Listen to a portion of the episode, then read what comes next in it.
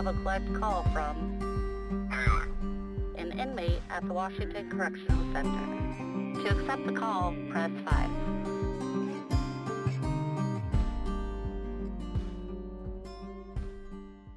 There's nothing like waking up to the sound of clacking and buzzing as the doors crack in the morning after count clears. Waking up to the reality of life in prison. For some, it is just a stop along their journey, a milepost, an experience.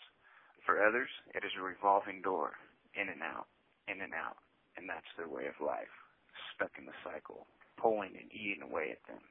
And then for some, it becomes their destination, as the hammer came down and that judge issued them a death sentence. The slow way, by way of life in prison. This is the life of a lifer by Taylor Conway.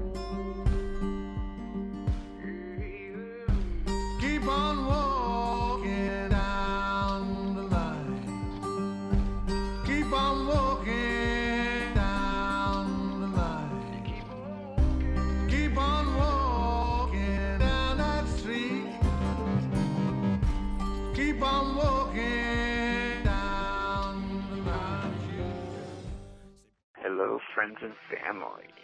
How you doing? It's the first of the year. Holy moly. 2019 flew by. I tell you what. But here at the Life of the Lifer, we got a lot accomplished. We completed our first season of the podcast created inside the pod. The realest podcast that you'll ever find, according to our friend OG Omid. I really liked what he said about that. but anyways, that's not what I'm here to talk about today. What I'm here to talk about is how it's the beginning of the year. Everybody sets New Year's resolutions. Everybody gets all excited about the new year to come and what is going to happen. And then, what, a week or two goes by, maybe a month goes by, and then you forget about it. So, what I want to say is, you know, taking this new year, not only is it the new year, but it's uh, the wrap up of another decade, 2020. I feel like a lot of good things are going to happen in 2020. I feel like 2020 is the year for growth. It's a year for movement, not only in criminal justice reform, actions taken to really start looking into these issues that need to be looking into, but personally, I feel like a lot of opportunities are going to be available for people in 2020. You know, and the opportunity is available for anybody on any given day.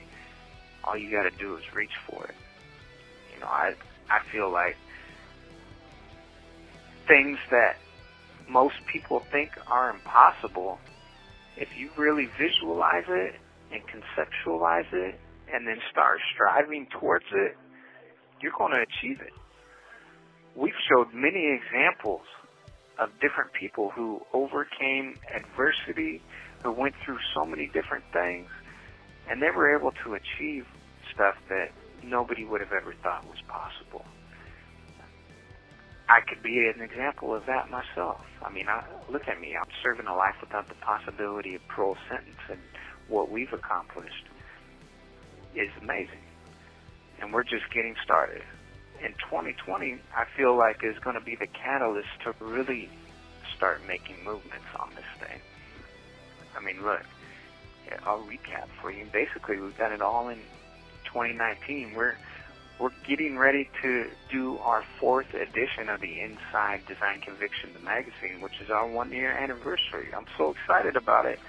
I just want to tell you that, man, this has been something that just a couple of years ago, it was a crazy idea that I thought could work. And then the more I thought about it, the more I mapped it out and conceptualized it, the more possible I thought it was. And then when we actually put it into action, now it's like, wow, it's a living thing. It's a continuously growing thing. So, having said that, what more perfect way to kick off this one year anniversary edition than to put Seth Anthony, my good friend, who's coming out and dropping his album 2020 Vision this month, around the middle of the month sometime. You know, he served a whole bunch of time and we interviewed him so you could check out his interview and learn a little bit more about him. But he's a phenomenal singer slash rapper and just a real dude that has come so far and come through so much adversity. And he took his dream and now he's living it. And he's becoming successful at it because he grinds and he doesn't stop and he works hard. He saw the pathway, he had a vision for it, and now he's executing it. And that's the type of things that we're aligning with. I mean, look at, let me give you an example. When you hear this interview today, uh, my man Magnetic, you'll see that not only did he overcome a life sentence, serve 25 years, that's a quarter of a century behind bars. He's now out and he hasn't forgot where he came from. He's doing really good and now he is sharing his message and his story with people to go ahead and make a difference. So I can't wait to get him on the line and hear what he has to say because this dude has come through so much and come so far. We got the Free Taylor project coming out. That's a five-year project in the making, and I can't wait. We're we're doing some really cool things with that, and it's just a it's a piece of me and it's a piece of my brother Caleb Twidwell, who, you know, he still goes through struggles, but yet he hasn't given up, and I'll never give up on him. Is we've we've gone through, you know, some turmoil between us, but at the end of the day, when you care about somebody, you don't give up on them, and you love them, and so through that, you're able to strive and overcome and achieve. So we finally made that into fruition, and later on this month, that's going to be dropping. And I mean, it's it's a piece of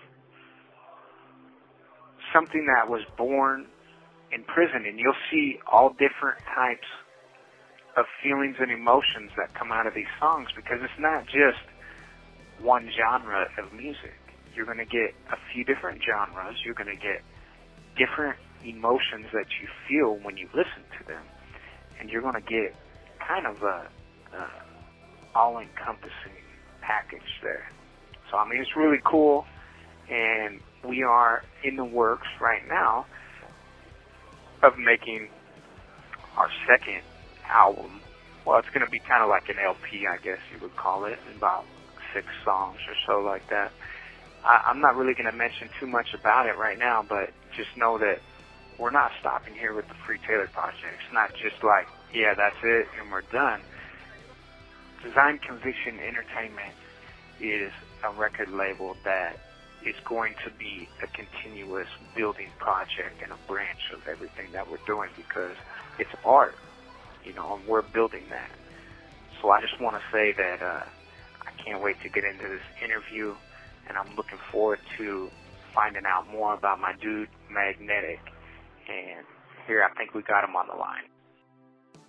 Hey, hey, Magnetic, man, are you there? Yes, yes, I'm here, I'm here. I'm hey, here. how's it going? It's going, it's going great, man. I'm glad to have the opportunity to speak with you and um, shed some light and um, offer you a little energy to um, keep you going and, uh, and everybody that you're representing going.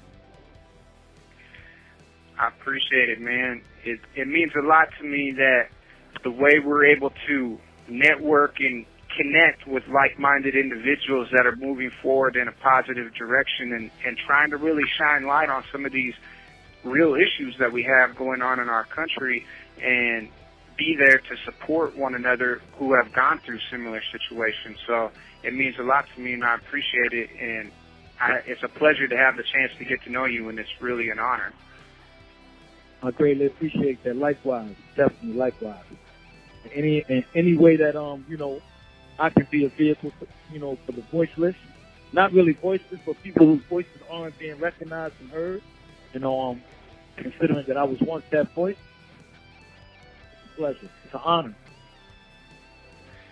Absolutely, it's it's funny that you mentioned that. I mean, it's not really funny, but it's ironic that you mentioned that a voice for the voiceless, because that's kind of a theme that we have here on this program on the Life of a Lifer is that we're trying to give a voice to the voiceless or to the people who have not been heard from. They kind of just throw people away and forget about them, lock lock them up, and throw away the key, so to speak.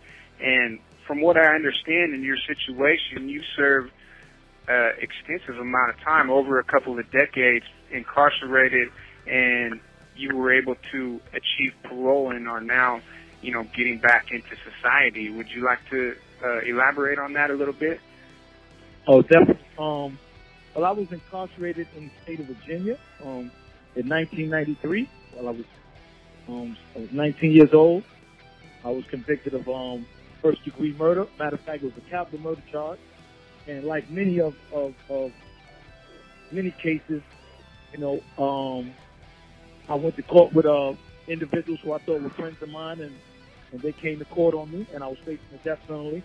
The jury didn't give me the death penalty, um, because in Virginia, capital murder carries the death penalty, so I didn't get the death penalty.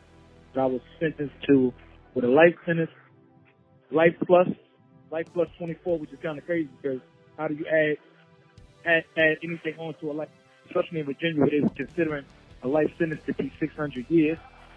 And I had parole, and I was able to, you know, fight and make parole after my 11th term. And on my 11th, on my 11th opportunity to, um, to go up, I made it after 25 years. You know, um, I came home at 46. You know, 45. I'm now 47 and I didn't come home unscathed. Um, you know, definitely a lot of trauma, but I'm blessed to be here. You know, it's an honor to be here, and knowing that I left so many men and women behind behind those walls. You know, I wanted to be a vehicle for change. You know, because at the end of the day, regardless of you know circumstances, you know, it's easy to stand before the judge for a crime, but what what the judges don't take into consideration or don't even care about is the mitigating circumstances of an individual's life that led them down that road. You know, and that's that's the humane that's the humane part that prison doesn't really, you know, alienate. You know, you go into an abnormal situation and you have to become abnormal. I had a few good brothers around me. You know, um, it was like I could have went in there and broke down, or it was like either you stand up or you deteriorate. And some, you know, some fall by the wayside and it's not by choice. The prison are harsh conditions. Isolation, um, loneliness, not to, not, not to mention the mental health aspect of being incarcerated because that plays on your mind. You know, just, just for me, you know, just for me, I just was able, I just learned how to sleep with the light off like four months ago. You know, I came home and was sleeping with a light on. I couldn't even adjust to sleeping in the dark because for 20 some years I had a security light I had to look at. You know? Absolutely. And the severity, and, and the severity of that, you know, people, now there's a, there's a push. That's one thing I can say, at least now, you know, people are, are recognizing that solitary confinement is inhumane. Long-term segregation is inhumane. Um, locking people up is not doing anything to deteriorate to tear away at the fabric of, of the crime, you know, of, of, of crime statistics. You know, that's just saying you're putting people in, in, in, in a place for long periods of time. And now, they, and then when, when they are released, you're going to reintegrate people back into society who don't know how to deal with people in society. I've had to be reacclimated because one thing I realized, you know, I came home the same age that I went in. You know, in some aspects of my life, even though I'm in my 40s, I'm still 19. You know, and recognizing that is, is, is, is scary because there are things that I, I didn't have, I've never had an opportunity to do.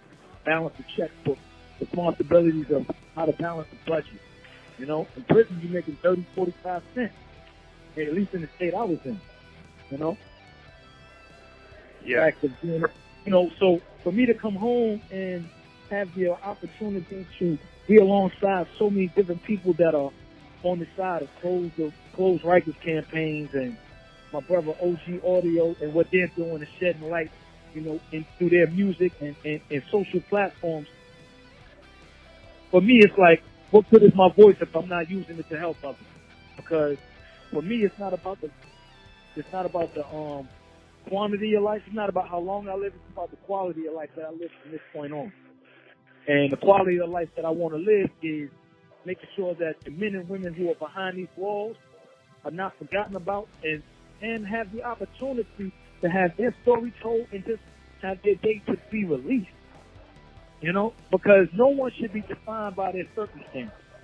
You should be defined by what you do with your circumstance. You know, and, and, and that's and that's what I took. That's that's the biggest takeaway since I've been home. You know, how I'm going to define what happened. So yeah, I walk in rooms and I embrace the fact that I was incarcerated because I'm no longer incarcerated and I'm not the individual that went in. You know, I'm not my crime. You know, I'm not the, I'm not the situation that happened. I'm greater than the situation. And every man and woman that's incarcerated is greater than their situation. You know, and I don't think judges, lawyers, and prosecutors have the right. Yeah, okay, you have a job, but at the same time, other states and other and other countries don't have this problem. So you got 2.8 million people incarcerated in the United States of America. You know, you're putting more money in the prisons than you're putting in the schools. So that's saying you really don't care about it. You know, and Yeah. for me, and for me, you know, to have an individual, you know, you lock up the mentally ill. You put you put people who are who are mentally who are who are mentally not just mentally ill, who are um I don't I don't like to say retarded, but you know that the you know for them to be mentally challenged, you put them on death row. You know, and then you put the and then you put those who have mental health issues in prison around people who don't have mental health issues, and that's toxic. You know, and it's not like preaching to the choir. So what you're doing in Seattle, Washington is, is, is a beautiful thing. What y'all, what, what, what you are representing is a beautiful thing. And it's one thing I've recognized through history, change never came from, from, from the masses. Change always came from the few. If you ever study any revolutionary or any great movement, it always came from a few. You know, you're never going to get a large number to be on side of change. But they'll hop on after the change is done. Oh yeah, they'll hop on with it. But never, you know, so your movement, whether it's 10 or 100, you know, you're going to be able to move and do some things with those 100 people because those 100 people know somebody. You know, and you're only as great as the resources that you have. Absolutely, man. I think that those those words were very well spoken, and I think that they hold a lot of weight coming from somebody who's been through the exact situation that we present here that we're talking about. People that are locked up, serving life. You know, we focus more on life sentences and people that are serving long-term sentences and the effects of that. And you were like a living example of the effect of that and a, a living proof of people can change, especially something that you raised up about the mitigating factors of youth.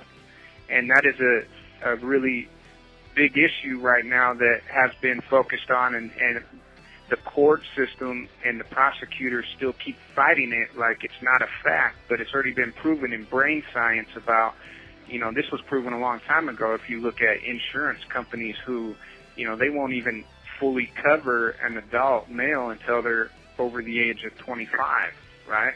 Mm. So, because they've already known about this brain science and the, and the adolescence and the factors of people that they don't make great decisions and, and all those mitigating factors of things that they went through in their youth play a big part in how those decisions are made.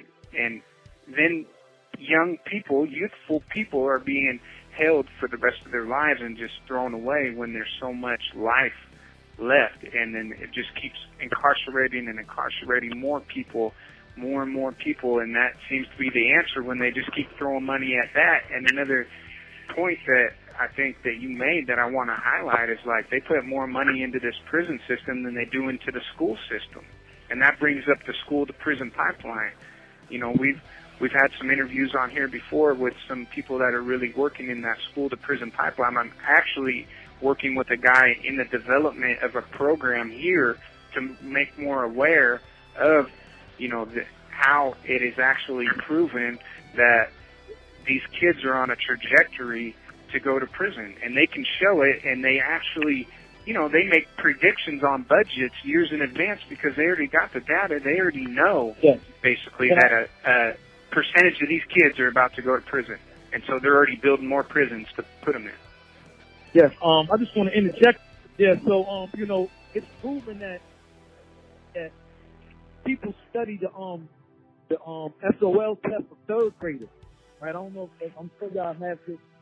You, you have this data or may have come across this data where they study all third graders across the United States, and they give them tests, and it's and it's from those tests that they that they decide at the at the age from third graders of how much money is going is going to be need and needed in the future for prison. So, like you said, they placed, you know, students are placed on a trajectory ahead of time, and it's sad because we grow up in a world where we think like, yo, we have choices, not knowing that some choices have already been placed for us. You know, lack of resources, things of that nature, and then you know, you know, an individual will say, well, you still didn't know right from wrong but you played wrong around me all my life. You know, how do I choose right? What's right? You know, what's what's right when I'm in a wrong situation? And it's easy to play, you know, like I, it's easy to play judge and jury, right? When you're not on the other, when you're not on the receiving end of that. You know, myself, I, I was I was in the streets. I've done some things. You know, I've, I've been on both sides. Um, I've been shot. You know, um, and I survived that. I was shot five times you know, um, and to come through the 25 years, and I didn't come through unscathed, like I said, isolation, not having nobody. I had my family, but no women, you know. So now I'm out here in the world, and, I, and I'm looking like, you know, how to interact and engage in conversations and in relationships, and you know, and keeping my thoughts pure, and not even just saying pure, but just trying to make sure that, like, I'm always running around. Like people always say, man, you're always moving. But sometimes I move because when I'm still like like my thoughts are loud. You know, and I don't know you know just just I, I'm in my head and my, and my thoughts are so loud that I stay moving because I don't want to I don't want to deal with some of those thoughts that's in my head. You know, so now you know with good with good brothers around me and good men and good people around me, you know, um, I'm able to discuss, you know, what I went through, you know, what I've experienced, what I'm experiencing now, and I couldn't have done it without you know good individuals in my corner like OG, Ole Miss, um, definitely uh, manifest something beautiful. Uh, uh, um, Honeysuckle magazine, you know, Jamie, Jamie Lubin, and and and, and Ronnie Pinto. You know, they have a, a, a, a lovely magazine, and we're going to align them with with you as well, so because they do social issues, you know, and they have a large audience that are definitely about change. You know, um, uh, uh, another person by the name of Shawana Bond. She has an organization called Silent Cry, and she's from Bakersfield, California, but she lives in New York, and she's working on a, a bill called post-traumatic prison disorder, the effects, the mental effects, the mental and traumatic effects of post-incarceration. So these are people that are these are people that are also in alignment with what you're doing. I was able to come home and um, I work with I work with um, correctional health services. So what I deal with is I deal with the population of men and women coming home from Rikers Island who have mental health issues and who are el- who are also you know suffering um who have been diagnosed with hepatitis. You know that's a big thing in prison. Coming home and Right. and, and, and having to deal with illnesses, no health care, poor poor health care while you're in prison. You know it's like we're lab we're lab rats all over again. You know, but the, one of the biggest things, you know, when Ole Miss was telling me about, you know, just all the people who are, who are on, you know, who have natural life, not to mention the individuals that are on death row. That's, that was something traumatic that I had to experience because I was on several institutions where they had to, you know, before they started lethal injection, where they had the electric electroshock. And they would lock us down, and you would always know when somebody was getting ready to be electrocuted because the lights were blinking. You know, so imagine having that playing in your sight. You're in a cell and your and the lights blinking because you know someone is being executed, and then you come outside. I'm coming outside like it's business as usual, like no one didn't die in here. You know, so after a while, after you, you know, and then again, I'm serving a life sentence, but it wasn't guaranteed that I was going to be home because my co-defendant is still in there. Will Sean and he he's still in there. He had 90 years, and I had the life sentence, and I made it before he did, and we're still fighting to get him home. You know, Hey, so let, yes, let me ask you a question. So yes, yes, you served you served 25 years, is that right? yes, sir. So, at which point do you believe in your sentence? Did you really like see start to see things differently and start to do something Oh, differently man. with your time and with your life? Okay, well, you know, wow. I want to say about man seven or eight, seven years in because what I what, what allowed me to become more humane, I became a teacher's aide, and I started helping people get their GEDs and learn computers. And and for my whole 25 years, I think I worked as a teacher's aide. Every institution I went to, every institution I went to, I, I worked as a teacher's aide. You know, and it was in that giving back and seeing young men, you know, who didn't have an opportunity, who couldn't read or write, who didn't know, you know, education is the key. First and foremost, a lot, we're not even legally literate, so that's how they, that's how they definitely serve us up. We go before a judge and we're not legally literate. Anytime the law library is smaller than the basketball court, there's a problem. You know, anytime there's more people on the bas- on the yard and not in the in the law library, some of us have already given up. You know, so for me, it was when Yeah. I started helping people see the beauty in their education because I was going to school. That's how I got to Virginia. I was I was enrolled in Virginia State University. So I'm I don't really I don't come with a yo I- uh, uh, a woe me story. I had an opportunity and made it out. Right? I made it out. If you want to say made it. I was able to attend school, and I caught my case out there. So when I was able to start helping young men and older men find a way and find beauty in reading, you know, I would go, you know, I was so much about education.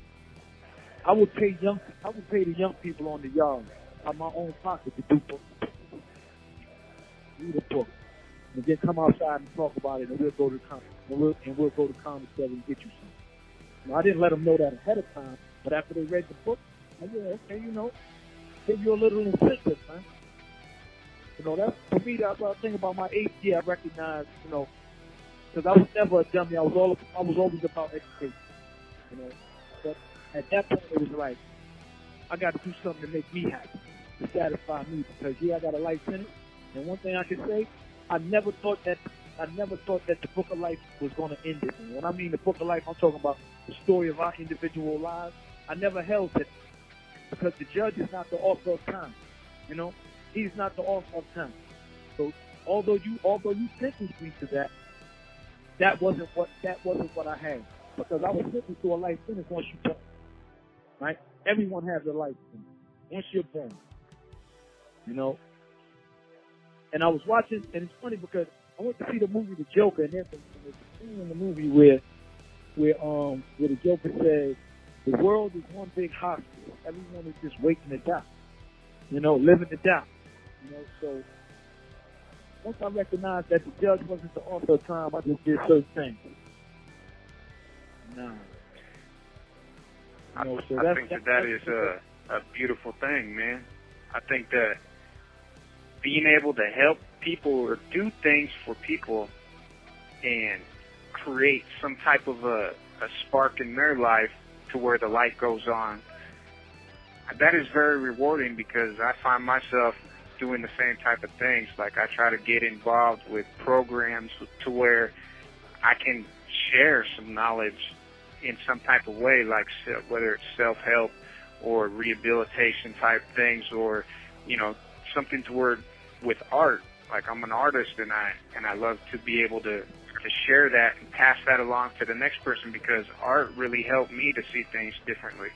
So I think that through education and through art, whether it be writing, whether it be drawing, painting, crafting, music, uh, you know, whatever type of art, because life really is an art, you know, and, and being able to Mhm. spread that knowledge and spread that positivity of giving somebody else a piece of art, whether, whether, whatever it may be, is something that is satisfying and something that is fulfilling, you know, and that's kind of like what I notice as a theme with a lot of people that are serving life is that once they get into a certain amount of years, that's why I asked you that question because I see it with with a lot of life, not a 100% of course, but you know, there's there's a lot of lifers that that is the pathway that they they go down, that we go down is because you know, we don't want to just sit here and see the same people get out and come back to prison again and a lot of it has to do with they don't have the knowledge. They just you know, they don't have the education so they just they, they go back to what they knew. That's that's what they've grown up with. That's what they've known and that's what they continue to perpetuate because they don't know any better. So You know, the, the, no, Yeah. go ahead, go ahead. Once they get that knowledge, once the light turns on and they're able to see things a little bit differently and, and you know, that, that like inspires and instills a hunger to want to know more and then boom, it just, it, it spirals just the same way as it can go backwards and spiral. Once you start getting a taste and a hunger for that, the same thing can happen with positive directions, whatever you, whatever you want to do, because there's so many different creative, fun, enjoyable, thrilling, and adventurous things that you can do that are positive going to give you a fulfilling life and, and lead you in a direction that's not going to head back to prison or to be able to transcend these walls after serving a life sentence that you know once I figured that out and I'm sure once you figured that out you know there's no need to do that. It, but a lot of people they just don't know any better because they never experienced it you know? And it's and it's it's hard to get through to that. You know, um, there was a book, man, that changed my life, man. A, a teacher gave it to me while a teacher that I was working for gave me this book to read while I was incarcerated, and it's called it's called A Man's Search for Meaning. I don't know, I don't know if you ever read it by Viktor Frankl. say say that again Can you say that again A Man's Search for Meaning by Viktor Frankl. Man, Okay. it's a book, man. Man, I'm telling you, this book, man, changed my perspective on life. You know, and I became more humane. When I say more, when I say I became, because it's easy to be told in that environment. It's easy to not care. It's easy, you know, when you see death around you, people hanging themselves, people being stabbed. You know, it's easy to just conform to that and say, you know what, I'm not going to care. You know, but eventually you have, you know, I chose, I took it upon myself to say, no, I care about me, right? And the best part of while I was there was being able to pour into other people, like you said, man. You know, when you're pouring into someone else, it's so fulfilling. And the only way to keep it is that you give it away. That's the only way to keep whatever you have is to give it away. Because if you don't, it'll die with you. Right? So right Frederick Nietzsche, um, um, Nietzsche said this one time, right? And I read this out of um, Man's Search for Meaning. Nietzsche said, "A man who has a why to live for can bear with almost any how." Again, a man who has a wife to live for can bear with almost any how. And then, so there came a time where I had to ask, you know, I had to find my why. And, and for me, my why was my mother. You know, because crime is about self you know, for me, I did my crime. You know, so for all those who didn't do their crime and are walking around and, and, and knowing that they didn't do it and saying that they're innocent, even that's heavy. Because you start feeling like, man, yeah, everybody feels like they're innocent. Because you recognize, hey, man, there are people in here that's innocent. You know? And so for me, and so for me, my why was my mother. So I could bear with the, how things were going. But I knew I had to play a part in how I was going to react to how they were going. See, that's my only, that was my only choice, how I'm going to respond to what's happening around me. I'm not, I might not be, I might not be responsible for what happens, but I am responsible for how I react to what happens around me. Right? And that's the choice. So I came home like, and I came home feeling like I owe.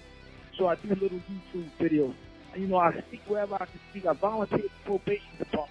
I talk in my, I talk in my, in my hood because it's not a community. We're trying to turn it back to a community. It's been destroyed and, and tore down to a hood. From a community to a neighborhood, and now we just got a hood. And you know, what do you do with hoods? Hoods are used to cover up something. So when when we're in areas that are called projects and hoods, that's all by design. And then we act according to the environment that we are in. You know, how do you want me to care about my environment when you don't have no trash cans in my neighborhood, in my project? So you're forcing me to be to, to, to right? Um, we don't have, Right. no, you know, I can't I can't go get a good decent breakfast. You're putting up, you're closing right because you're building five community jails. You don't have too many centers where we can go play, right? hmm Violence is everywhere. You know, so like I said, men and women that are coming out and being vehicles and vessels for change, as long as I'm able to be able to reach one person, you know, and and I'm and my motto is this, and I always say this, man. I shouldn't have to be afraid of my own people, right? So if I die by the hands of one of them doing what I'm doing, then so be. it. But I'm not going to be afraid of telling them or speaking to them, not talking to them, speaking with them, you know. And not even just that, because I have. This isn't even for them. This is about making sure that the people who are policy makers hear me. Because what good am I to tell a young man or woman, young young boy, or girl, you'll go to school and be all you can be, but the people who are in control of resources won't bring the resources to your neighborhood. You know, Right. so that's who I'm holding accountable. I'm not out here with the pull yourself up by the bootstraps mentality. No, we're going to hold the people who are in charge accountable. Right? Call them out on what they say that they represent. You're not just going to canvass our community for, for votes and then don't do anything for it. Absolutely. So, Yeah. so you know when I old Nick told me, and um, like I said, I got a brother by the name of um Shalar. He had Parpadu Rain, um, Parpadu, and he has clothing line, and he his clothing line is for social justice. And a brother named by the name of Mallah Divine, he has a book out. You know, you can see him on Instagram. Um, the, un, the unseen, the unseen hand, um, prison survivor, right? Prison survivor. Okay. That's what that's the name. That's the name of the book. Prison survivor, right? So you know, it's, that sounds interesting. I would love I would love to read that. Yes, yes, yes. Hold on, matter of fact, let me make sure because I don't want to. Hmm. I'll make sure that I get the info on it, and I'll have to get it. Uh, yeah, I think that man, anybody who's doing stuff like that It's is. Uh, is uh, heading oh, in the right direction. Yes, it's called Prison Survival, Hell's Prison. I'm a law divine. M A L L A H D I V I N E. It's on Amazon. It's out there. You know. It's on Amazon. Okay. Yeah. Well, that's good because then people in prison can get it. You know, most places except from Amazon. So, uh, yeah, I'll definitely have to get that one and and check it out, man. Because what what you were saying there about like, you know, not just uh, talking to the people about it, but talking to the people who actually make the decisions and can actually do something to affect that change, like the lawmakers and stuff. And that's why, you know, on January 20th, there's going to be a candlelight vigil here in Washington State at the Capitol building in Olympia, Washington. And uh, Yeah. it's going to be at 5 p.m., man. It's on, uh, you know, I think it's Martin Luther King Day, but it's it's on the day to where people are able to really come out and say, hey, you know, these people aren't forgotten about, and light a candle for all the 1,300 people that are sentenced to basically die in prison. I'm one of those people, you know, and and even if I don't ever get out of prison, man, I really want to be able to do something with my life that makes an impact. So basically, I just want to make my life have a purpose. I don't want to just die in prison and be forgotten about. So that's why, you know, I, it's my passion and my mission to really do this project with Design Conviction to give a voice to the incarcerated and create opportunities for people to not just sit around in prison and do nothing with their lives, but to be able to have a platform to reach out and speak for themselves and say, hey, look, and look, I'm not just sitting in here rotting away and dying. I'm actually doing something with my life. And you know, if I were given another opportunity, I could get out and I could do something positive for the community. So that's what this is a social enterprise and it's about creating a community, kind of like what you were talking about of supportive people that are really working towards a common objective, and that is to make change and to show that all these things that we're talking about are real, and you're a living proof of that. But this event on January 20th is is to show that, and we're supporting a bill called Senate Bill 5819, and it's basically bringing parole back to Washington State because Washington State right now doesn't have parole, and uh, you know, so I'm in here on life without the possibility of parole, and I don't have it on, on my sentence. I don't have a, a number of years or anything. It's letters. It just says LWOP. So there is no opportunity. There's no way to get out. You know, and, and I think that if people should at least be able to be looked at, especially people that have a lot of mitigating factors and people that were younger that when when things happened and they made mistakes. You know, I'm I'm not saying that I'm going to sit here and say I was an like an innocent bystander or something, but I'm not guilty of the crime that I'm convicted of, which gave me the life without the possibility of parole. And I'm wrongfully convicted of that. But I take full responsibility for all the things that I have done. And I've done a lot of bad things and I don't I don't try to make excuses and say that I shouldn't have gone to prison for a long time because I deserve to go to prison for a long time with all the stuff that I've done in my life and all the things that led me up to this point in the situations that I put myself in.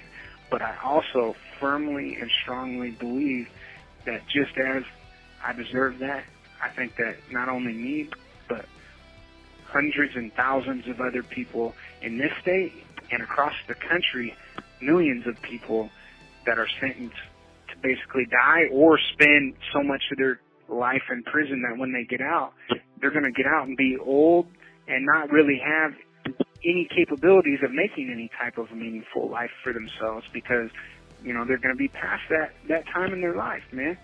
So I believe that not only is this bill here in Washington need to go through and need to be able to at least provide an opportunity for people to prove themselves that, hey, you know, they have changed, they've done their stuff, and they deserve another chance.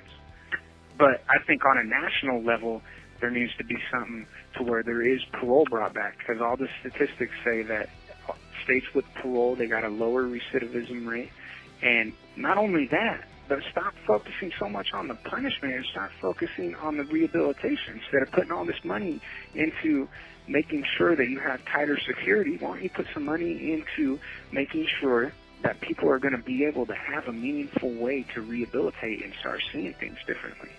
You know, so I just I want to say, man, that uh, I really appreciate you coming on here and sharing a little bit of yourself with us, and I, I hope that with all the things that you're doing, we can continue to build this bridge that we're building together, and, and continue to bring more people that are like-minded and, and be able to work and move in this positive direction towards a common goal. And have something effect in a change, man, because that's really what needs to take place on so many different levels. And just for even the common person that really they're just so wrapped up in their life that they're not really worried about it. Because I understand, man, there's a lot of issues that people have, and this might not be one that affects them. However, it does. It does affect every single person across the country. It affects them because not only are these people just getting released out into society and they really don't have any means to get by, so a lot of people go back to the same stuff. However, if you were to look at it, it affects them very impactfully in their taxes. They're paying so much money to continue to incarcerate people instead of taking that money to educate people. And then you Indeed. reduce the problem instead of perpetuating the problem you know. But yeah, man, That is I just cool, man. Uh, thank you very much for having me. Man. You know, to, whatever I can do on this end, we might light some candles over here in New York City. I'll, I'll call on some people and we'll light some candles in, in unison with you, brother. You know, um, because at the end of the day, we are all brothers and sisters in this struggle to fight for, for fight for um freedom, man. You know, solid, definitely liberation. You know, 'cause a lot of people are free mentally, you know, just want to be physically liberated. So I understand that as well. And everyone that I know and come in contact with from here on out, I'm going to make mention of your organization and bring them to your page, and and that's what I'm gonna do. You know, and we shall continue to keep up this this pipeline. You know, this bridge, not a pipeline, this bridge. You know, definitely. Absolutely, man. It's from coast to coast right here, man. East to the west. Right. Uh that's right. You know, right. and and we're definitely very appreciative of you and everything that you're doing there as well. And we want to, like we said, we want to keep building that, and you know, we want to promote you as well. And and at a you know at a later time, I'd love to have you back on, and we can talk with you some more and, and learn more about you and see you know more of this great work that you're doing out there. And, and uh, you know, No problem, man. Definitely. And you and, and give my love and respect and support, man, to every guy in there, man, that's you know that's dealing with what they're dealing with. And um, if at any given time, matter of fact, I'm I'm I'm also affiliated with a lady. She has a Just Right Prisoners Project. So you know, if you have some people that you know send some names, and we'll get some letters to them. You know, because I know how that how that support feels. Just to get that paper, get that letter, somebody saying hello or card. You know, that's what we'll do, man. You know, whatever. You know, however, whichever way, man, I can be of service. You know, I keep my phone in my hand. I don't mind answering for anybody. You know, because I know how it feels to, you know, to want to reach out and just, just to be able to vent or just say hello. You know, just have, just know that somebody else is on the other side, beside the field, just telling you to stand for. You know, so I understand, man. And um, thank you for taking your time. You know, wherever you could have been anywhere, but you're here with me, and I appreciate that, man. Hey man, anytime, man, anytime, and we'll definitely keep in touch. And uh, you take care and and, and enjoy your day, man. And you do the same, man. Love you, bro. All Y'all right. stay up, man. Right? Yep, much much love and respect, brother. Hey, I mean that was a great interview, Mr. Magnetic. That's my guy, man. I really, I really hope to continue to build that and grow that connection there because, I mean, that's really what the end result of what we stand for here is about. He is somebody who had a life sentence, went through 25 years of prison, got out, and is now doing very good, setting an example and helping others. And I really applaud that. I respect it a lot, and I got big love for somebody like that. So thank you very much, Magnetic. I just want you to know that. At this time, in this portion of our show, what we like to do, as you know, or if you don't know, now you know, is that we like to ask a question or have a question asked to us. So be sure to hit us up on lifeofalifer.com, designconviction.com, Design Conviction on Instagram, or A Life of a Lifer on Instagram. You can also find us on Twitter, Facebook. We're all over the place. So don't be shy. And if you got any questions, go ahead and feel free to ask. And I might even answer it on the show, but if not, we'll get back to you on there for sure. But I definitely like hearing what you want to know about because I want to get interactive. I want to communicate with the people out there and, and I want to be able to share myself and let you get to know me from the inside out. So here today we got a question about, this is kind of an interesting one. Uh, how do you deal with living with another guy like a cellie or whatever? Do you have a cellie? And what is that like? So, yeah, I mean, yeah, I, I went probably five years while, you know, serving time in close custody where I didn't have a cellie, or for the majority of that anyways, didn't have a cellie and was able to have my own cell. And I gotta tell you, when you're living in a six by nine concrete room with, you know, two bunks and a toilet in there and a sink, and so it's your, it's not only is it your room, it's your living room, it's your closet, it's your bedroom, it's uh, you know, your bathroom, it's everything, right? It's the kitchen. it's everything all in one, and it's probably about the size of your average closet. Uh, maybe a little bigger, like maybe a, a, a little walk-in closet or something, you know. But when when you put the bunks in there, you're really kind of stuffed in there. And so now, when I move to a lower a lower custody level than close custody, I you, you basically are not able to get a cell in, in my area, anyways. And uh, I uh, it took me quite a while to adjust to that period because I wasn't used to it after so long. And I got accustomed to just being able to have my own space. And that was nice, especially when you don't have much of it.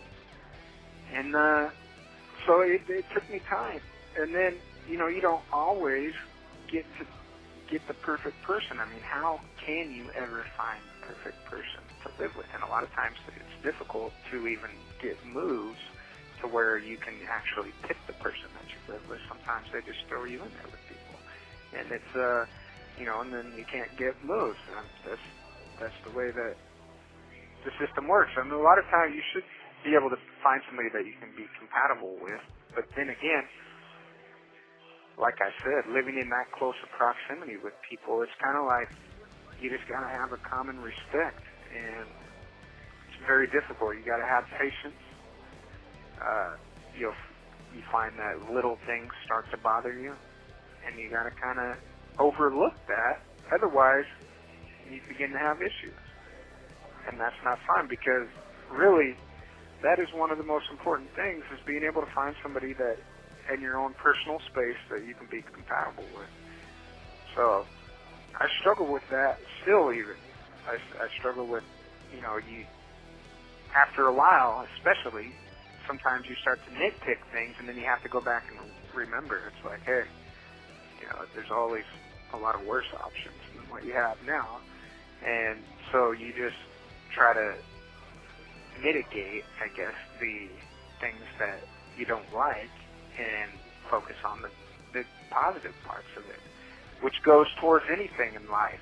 If you apply that rule to everything in life, that is how I have been able to cope and to be able to move forward with things as I try to focus more on the positive than the negative. So when I start thinking negatively and start complaining either to myself or others, I, I I try to snap out of that and remember, okay, all these bonuses, all these good things here are what I need to focus on because those are the things that are going to propel me forward. Now, if I just keep focusing on these negative things, I'm not going to go anywhere and I'm going to end up actually going backwards. And that's not what I want. So, when I outweigh it and focus on the positive stuff, that stuff shines light over the cast shadow of the negatives, I guess, if that answers the question. Anyways, please be sure to tune in next week. And I want to say that I appreciate everybody not only the people that are listening, but the people that are behind the scenes making this thing even possible. I want to send a big thank you and appreciation. I want to wish everybody a happy New Year's. And go ahead and take goals that you want to do, even if it's something small. Take some things that you want to achieve this year, write them down. Not only just write them down, but set out some steps that you're going to take.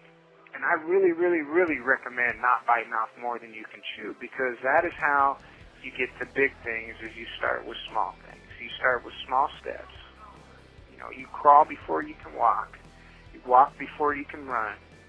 And you run before you can sprint. So I'm really just thank you and stay tuned for next time and have a great day. Thank you. Yeah.